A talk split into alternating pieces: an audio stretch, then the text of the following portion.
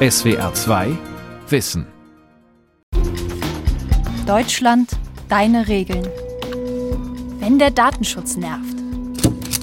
Eine Sendung von Dirk Asendorf. Diese ganzen Drohnen kann ich kaufen, ich kann irgendwie Videoüberwachungsanlagen kaufen und habe natürlich dann auch immer so den Eindruck, wenn ich das da im Baumarkt kaufen kann, dann darf ich das auch da genauso benutzen, wie ich möchte. Und so funktioniert es aber bei uns nicht. Sagt die Datenschutzbeauftragte Imke Sommer. Das gleiche gilt fürs Internet und selbst für Vereinszeitschriften. Vieles, was dort mit ein, zwei Klicks mal eben veröffentlicht wird, ist eigentlich ein Rechtsverstoß. Die Vereinsvorsitzende Ulrike Weiß ahnt es. Natürlich ist die Angst immer noch da, dass Abmahnvereine kommen und sagen, das ist noch alles verkehrt, was ihr da habt, oder da gibt es noch eine Lücke, was ihr nicht bedacht habt. Da würde ich als erstes sozusagen meinen Kopf für hinhalten müssen, wie für vieles andere auch, was im Verein läuft. Der Datenschutz. Er nervt, er ist kompliziert, macht Arbeit, schürt Ängste. Und er ist eine wichtige Errungenschaft der 1970er Jahre, die gerade schon wieder in große Gefahr gerät.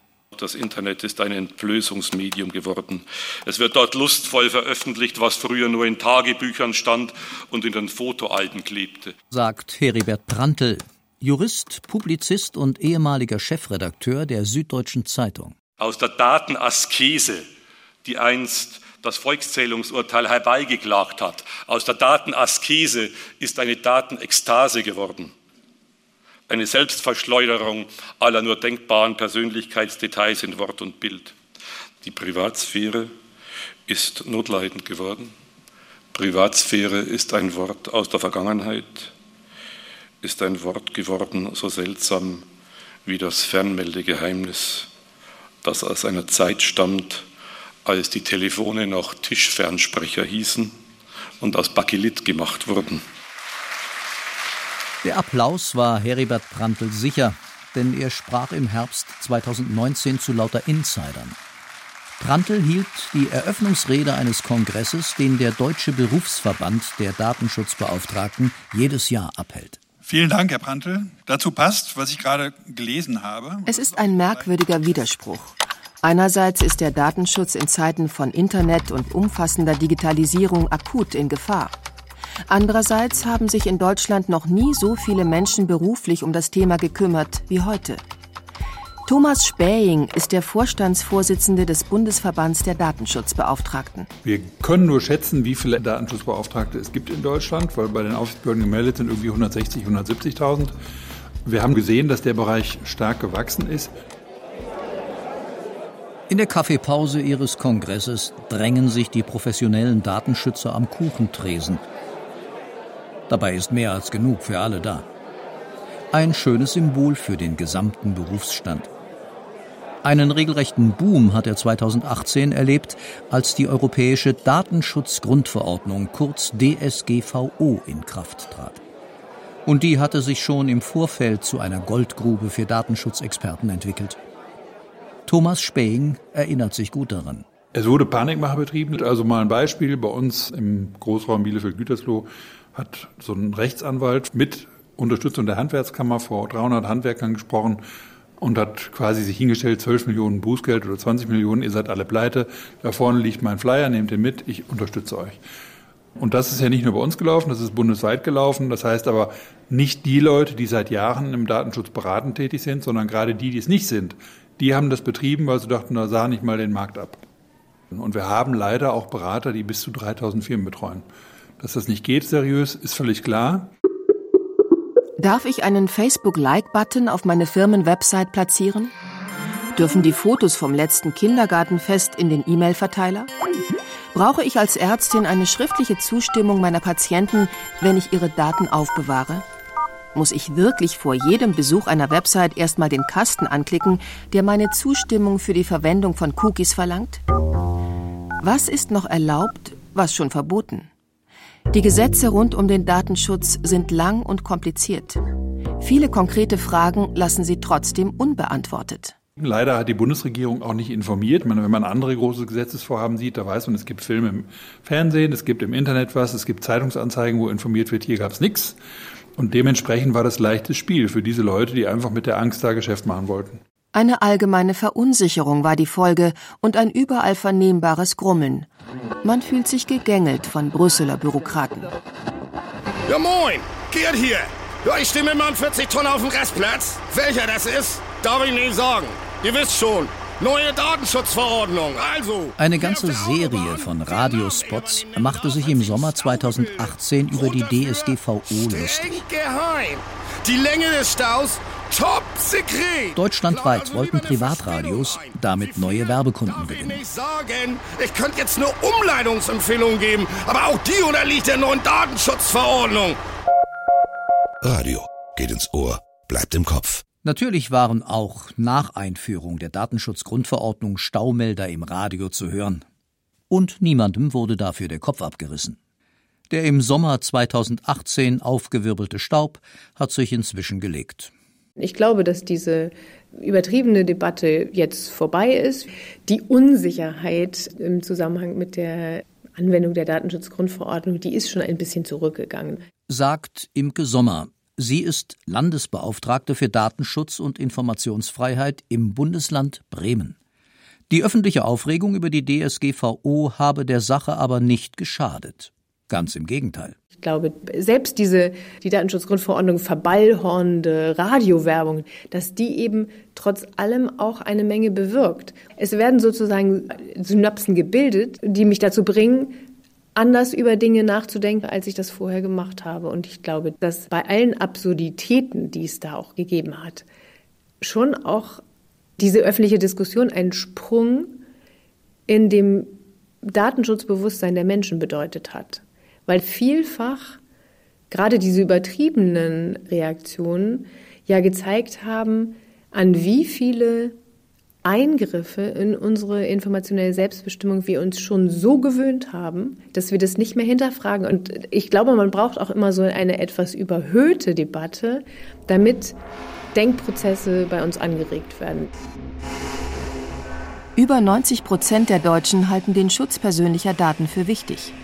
Das haben repräsentative Umfragen bereits vor der Debatte um die Datenschutzgrundverordnung gezeigt. Eine deutliche Mehrheit ist auch der Meinung, dass persönliche Daten im Internet nicht ausreichend geschützt sind. Dennoch nutzen es fast alle. Und spätestens seit dem Missbrauch von Facebook-Daten im US-amerikanischen Wahlkampf ist bekannt, wie leicht persönliche Informationen in falsche Hände geraten können. Trotzdem sind 23 Millionen Deutsche täglich bei Facebook aktiv. 58 Millionen nutzten schon vor Beginn der Corona-Krise täglich die Facebook-Tochter WhatsApp. Auch die meisten US-amerikanischen Videokonferenzanbieter profitieren. Und Millionen vertrauen ihre persönlichsten Daten einer Fitness- oder Gesundheits-App an. Selber schuld, könnte man denken. Doch die Datenschutzbeauftragte ist ganz anderer Meinung.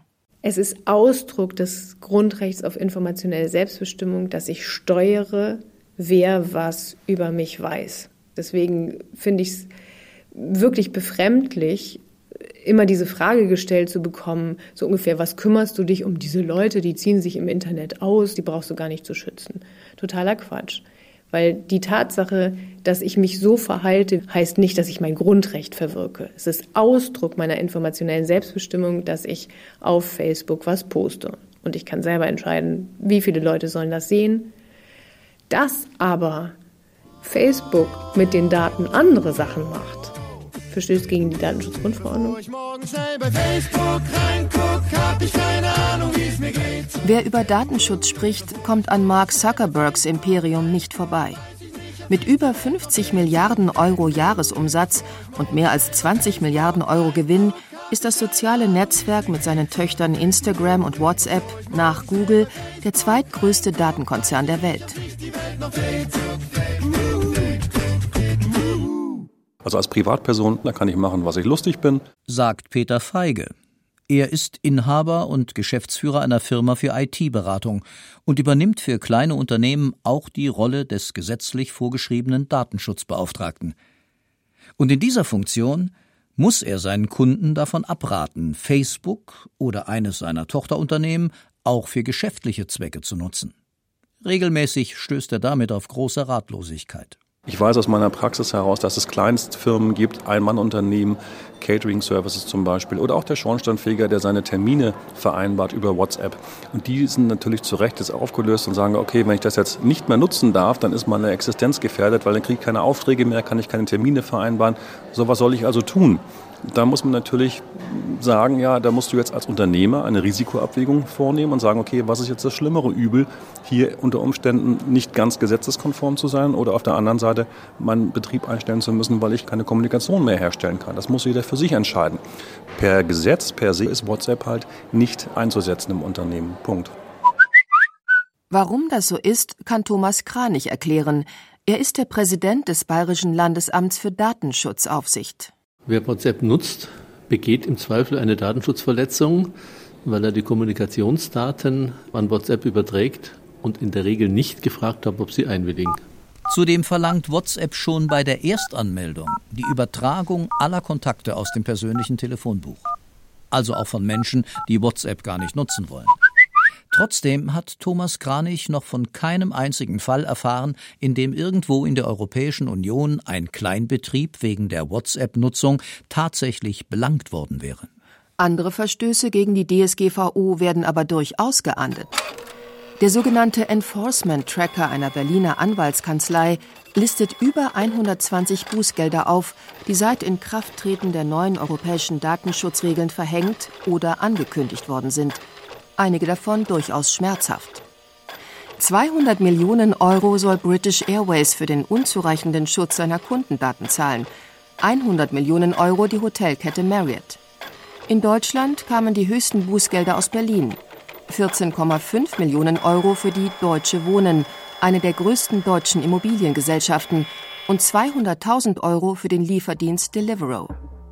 Beide Unternehmen hatten Kundendaten nicht gelöscht, obwohl sie gar nicht mehr benötigt wurden. Auch kleinere Bußgelder sind aufgelistet, zum Beispiel 2000 Euro für das Versenden einer Rundmail, in der alle Empfängeradressen sichtbar waren. Oder 20.000 Euro für die Karlsruher Social-Media-Plattform knuddels.de. Sie hatte alle Nutzerpasswörter unverschlüsselt gespeichert. Das kam heraus, als über 300.000 davon bei einem Hackerangriff gestohlen wurden. Auch für die Nutzung eines Facebook-Dienstes gab es bereits ein Bußgeld in Deutschland, verhängt von der bayerischen Datenschutzbehörde gegen einen Online-Shop. Der hatte eine lange Liste mit Kontaktdaten von Kunden an Facebook weitergereicht. Unaufgefordert wurde ihnen daraufhin gezielt bestimmte Werbung angezeigt. Um welche Firma es dabei ging und wie hoch das Bußgeld war, teilt die bayerische Behörde nicht mit, wohl aber, dass sie ein Gerichtsverfahren gewonnen hat, mit dem der Online-Händler gegen die Bestrafung vorgehen wollte. Ganz glücklich über diesen Erfolg ist Bayerns oberster Datenschützer Thomas Kranich allerdings nicht. Da ist es so, dass wir ein deutsches Unternehmen, wenn ich es mal brutal sage, geschlagen haben und eigentlich Facebook gemeint haben, weil wir nicht unmittelbar auf Facebook zugreifen können. Denn Facebook hat sein europäisches Hauptquartier, so wie fast alle großen Internetkonzerne, in Irlands Hauptstadt Dublin. Dort gelten zwar die gleichen europäischen Datenschutzregeln, sie werden jedoch deutlich unternehmerfreundlicher ausgelegt. Thomas Kranich frustriert das. Ändern kann er es aber nicht. Denn für die Durchsetzung der Datenschutzgrundverordnung ist immer nur das Land zuständig, in dem das betreffende Unternehmen seine europäische Niederlassung hat. Da bleibt nur ein Appell an die irischen Kollegen. Unser Ziel ist, dass die zuständige Aufsichtsbehörde das Geschäftsmodell prüfen und unterbinden sollte. Das ist bis jetzt noch nicht passiert. Es gibt ein Durchsetzungsdefizit und ich kann nur sagen, wir arbeiten dran. Stefan Brink, der Landesbeauftragte für Datenschutz und Informationsfreiheit in Baden-Württemberg, sieht das Problem nicht nur bei den irischen Kollegen, sondern auch beim Gesetzgeber in Brüssel. Würde die EU Facebook in die Schranken weisen, wären Unternehmen nicht im Dilemma, sich zwischen der illegalen Nutzung der Internetdienste und dem Verlust vieler Kundenkontakte entscheiden zu müssen. WhatsApp hat inzwischen praktisch eine Monopolstellung. Wer nicht auf WhatsApp kommuniziert, kommuniziert mit sich alleine. Deshalb könnten Unternehmen auch nicht auf alternative Angebote wie Streamer oder Signal zurückgreifen, obwohl die sich datenschutzkonform nutzen ließen. Stefan Brink hat einen Vorschlag, wie sich dieses Dilemma umgehen ließe. Das Problem muss man so lösen, dass die sogenannte Interoperabilität zwischen den Diensten eröffnet wird. Es ist überhaupt nicht einzusehen, warum WhatsApp-Nutzer nur mit WhatsApp-Nutzern kommunizieren können und nicht auch mal eben eine Message in Richtung auf einen Threema-Nutzer schreiben. Das ist gewollt so. Man auf die Art und Weise möchte WhatsApp sein Marktmonopol schützen. Aber wir haben ja auch im Telekommunikationsbereich es nicht so, dass Vodafone-Kunden nicht mit T-Online-Kunden telefonieren könnten. Das geht sehr wohl. Man muss es nur gesetzlich durchsetzen. Und das wäre gleichzeitig ein wichtiger Schritt, um solche Monopole aufzubrechen. Es klingt plausibel. Und die Marktmacht der gesamten EU wäre auch groß genug, um den amerikanischen Datenkonzernen Grenzen zu setzen. Doch danach sieht es bisher nicht aus. Zu unterschiedlich ist das Verständnis von Chancen und Gefahren einer digitalisierten Welt in den Mitgliedsländern der EU. Die Datenschutzgrundverordnung gilt zwar europaweit, ihre Interpretation unterscheidet sich jedoch von Land zu Land. Während es in Deutschland besonders streng zugeht, sind die Behörden in Estland sehr viel entspannter. Eine Apotheke im Virokeskus Shopping Center der estnischen Hauptstadt Tallinn. Der kleine baltische Staat ist Europas Digitalisierungschampion. Von der Anmeldung für einen Kindergartenplatz über die Stimmabgabe bei der Wahl bis hin zur schnellen Gründung eines Unternehmens können so gut wie alle Behördengänge online erledigt werden, rund um die Uhr und an jedem Tag des Jahres. In der Apotheke zücken die Kunden ihre Bürgerkarte, tippen ihren Zahlencode in ein Lesegerät und schon hat die Apothekerin das Rezept auf dem Bildschirm. Genauso einfach ist der Zugang zu den eigenen Gesundheitsdaten, auch für Ausländer und auch auf dem Handy. Der Deutsche Tobias Koch lebt seit sechs Jahren in Estland. Und dann bin ich halt schon in meiner Krankenakte drin, die halt sowohl Apotheken, Ärzte, Krankenhäuser etc. zusammenbringt. Und hier kann ich dann zum Beispiel gucken, welches gültige Rezept ich gerade noch habe. Im Logbook kann ich mir anzeigen lassen, welche Ärzte auf meine Krankenakte Zugriff genommen haben. Das heißt, hier im August sind hier zwei Namen von zwei Ärzten. Das heißt, die mussten sich halt auch identifizieren anhand ihrer Karte. In Estland hat jeder Arzt das Recht, die Krankenakte jedes Bürgers jederzeit einzusehen. Er darf das allerdings nur, wenn er einen vernünftigen Grund dafür hat. Und er kann es nicht unbemerkt tun. Denn jeder Zugriff wird unter staatlicher Aufsicht in einer unveränderbaren Blockchain dokumentiert. Missbrauch würde zum Verlust der ärztlichen Approbation führen und kommt deshalb gar nicht vor. In der Bevölkerung ist das Vertrauen in dieses System groß. Prit Tova ist im estnischen Gesundheitsministerium für die digitalen Dienste zuständig. Bisher hat er keinen Datendiebstahl zu beklagen. Das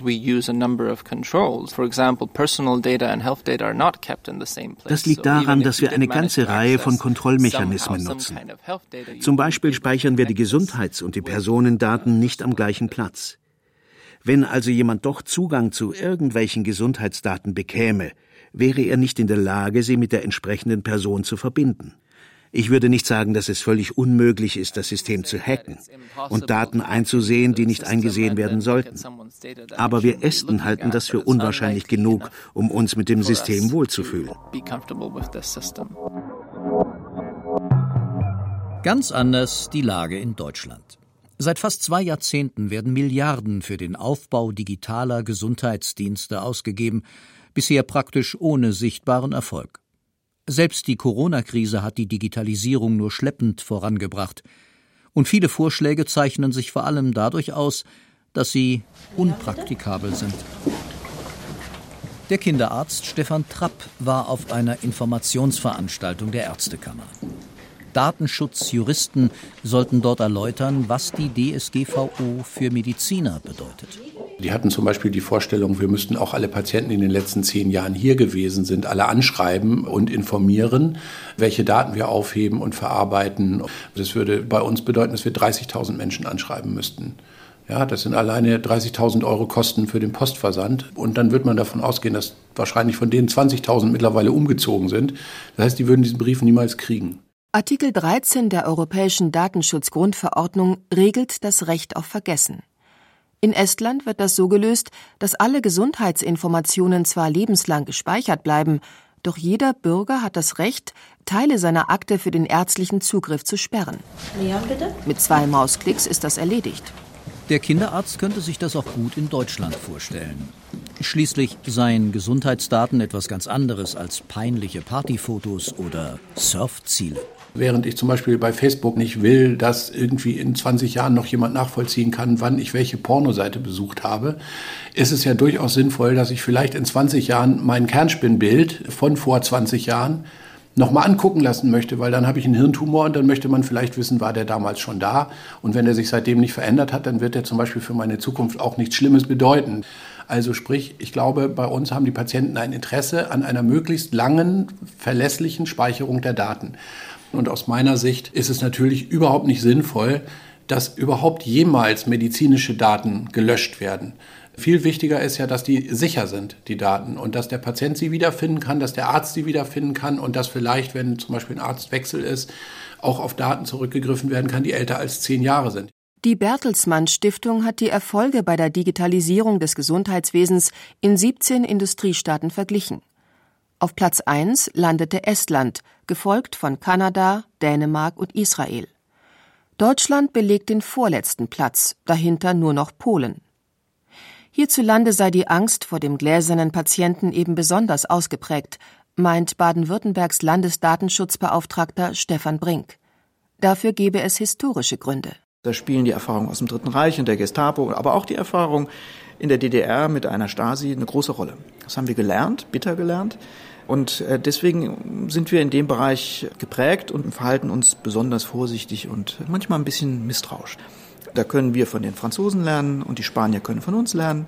Und am Ende wird es eine gemeinsame europäische Datenschutzkultur geben, die aber eben den Kernpunkt hochhält, nämlich dass wir die Bürgerrechte auf Privatsphäre bereit sind zu verteidigen, ganz anders, als das in den USA und vollständig anders, als das in China der Fall ist.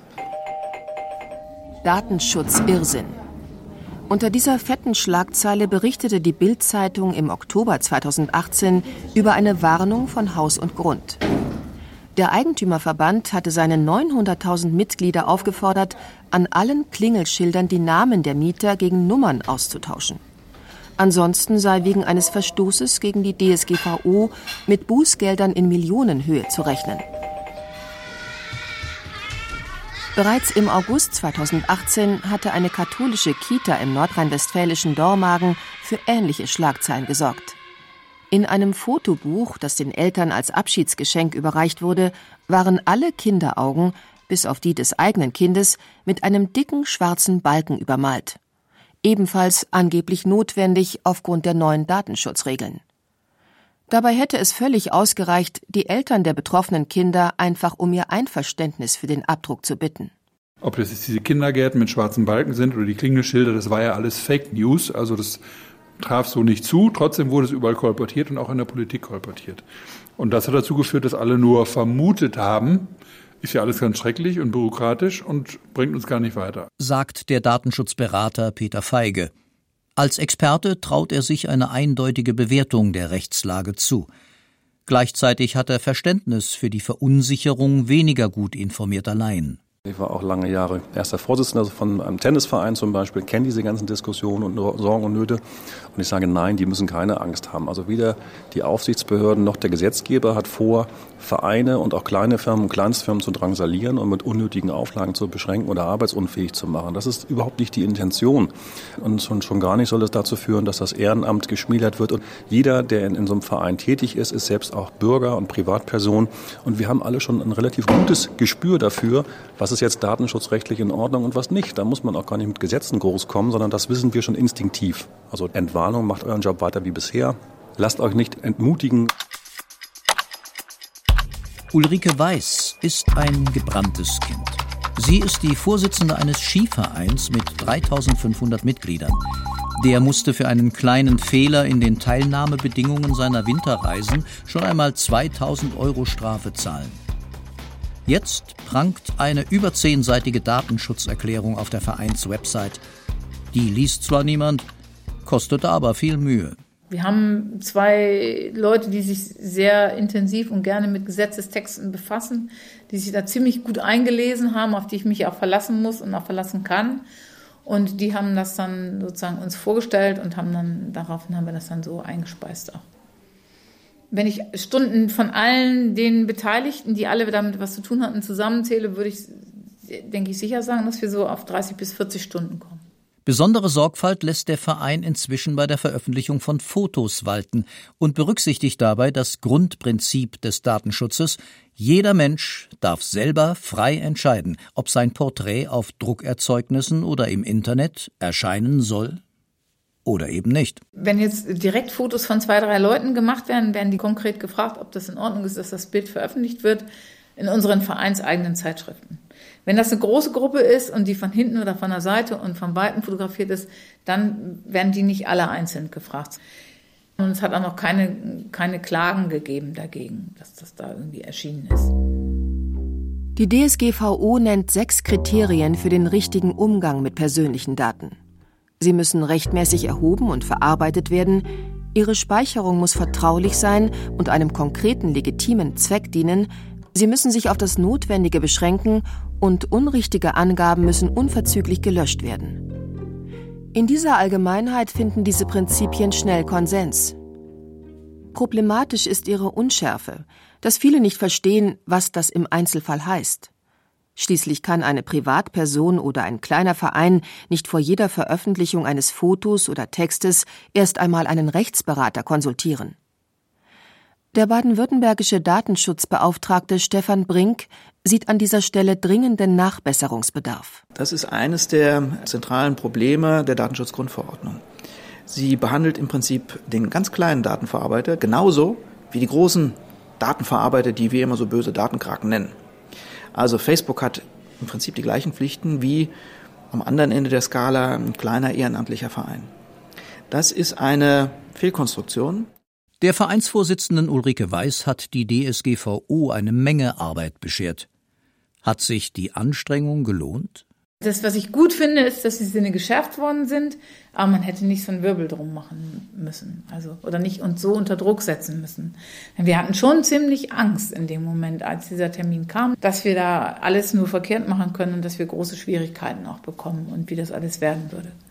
Also diese Aufregung war überflüssig. Die Sache an sich war sicherlich Gut, aber ich selber denke mittlerweile so viel Papier für Datenschutz, das ist irgendwie auch kein Datenschutz mehr. SWR 2 Wissen Spezial Deutschland deine Regeln. Thema der nächsten Folge: Was man tut und was man besser lässt. SWR 2 Wissen. Manuskripte und weiterführende Informationen zu unserem Podcast und den einzelnen Folgen gibt es unter swr2wissen.de.